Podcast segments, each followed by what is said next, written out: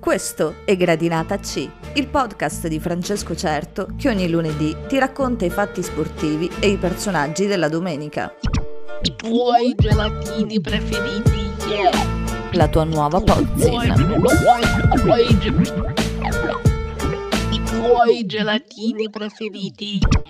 Qualche anno fa, uno degli sfottò social più idioti, essendo uno sfottò social può solo essere idiota, era quello di ripetere ossessivamente questo sarà l'anno del Napoli.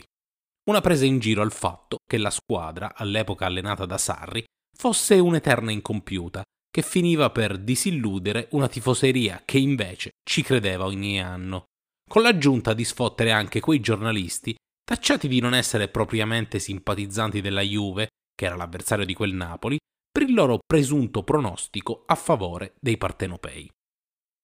L'anno del Napoli non arriva dal 1990, quando Diego Armando Maradona trascinava un popolo prima che una squadra.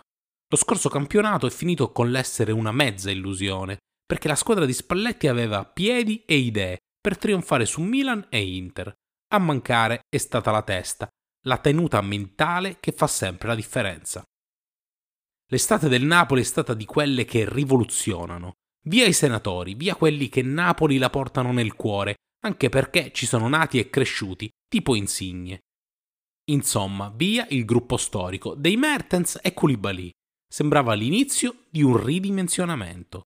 Il calcio, però, vince sempre.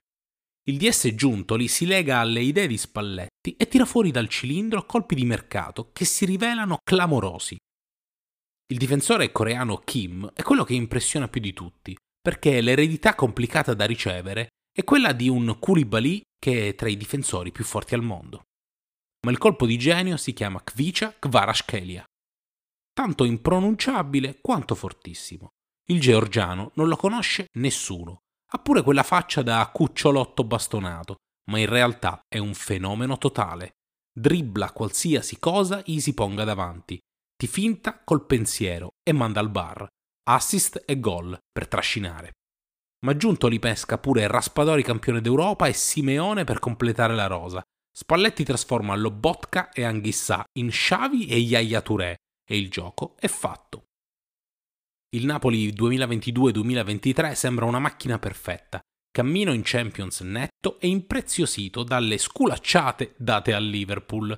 In campionato gli azzurri vincono quasi sempre, stese Lazio, Milan, Atalanta e Juventus, unica sconfitta in casa dell'Inter, che pesa il giusto dato che il vantaggio attuale sulle milanesi che inseguono è di 9 punti. Ultimo massacro quello ai danni della Juventus, 5 a 1, ritmato dalla sensazione di voler far male all'avversario, di volerlo toreare e umiliare. L'avversario storico, il nemico che fa spesso derivare anche l'atteggiamento del popolo napoletano, ma la colpa è sempre della visione estremista del calcio italiano. Parentesi sociale a parte, resta un Napoli che fa vincere il calcio, squadra veloce, bella, cattiva, spietata e con talento da ammirare. Osimen è un essere meraviglioso, una creatura di rara perfezione fisica e calcistica. Il suo volto è devastato da una frattura frammentata ricostruita da decine di viti e placche. Lui indossa la sua maschera e diventa uno zorro nigeriano che infilza ogni antagonista. Il Napoli che massacra la Juve è un inno al calcio e un calcio all'antigioco. Quello di Allegri che pensa davvero che speculare sia una figata, ma solo perché di cinquine ne ha prese poche nella vita calcistica. La sua Juve, che vive il dissidio interiore di rischiare per vicende extracampo, era risalita a furia di 1-0 e non gioco. Facile quando l'avversario, Inter esclusa, è troppo inferiore. Di fronte alla rabbia gioiosa del Napoli è tutto crollato. Spazzato via il contenimento perpetuo e fine a se stesso. Spazzato via l'antigioco, perché alla fine il calcio vince sempre.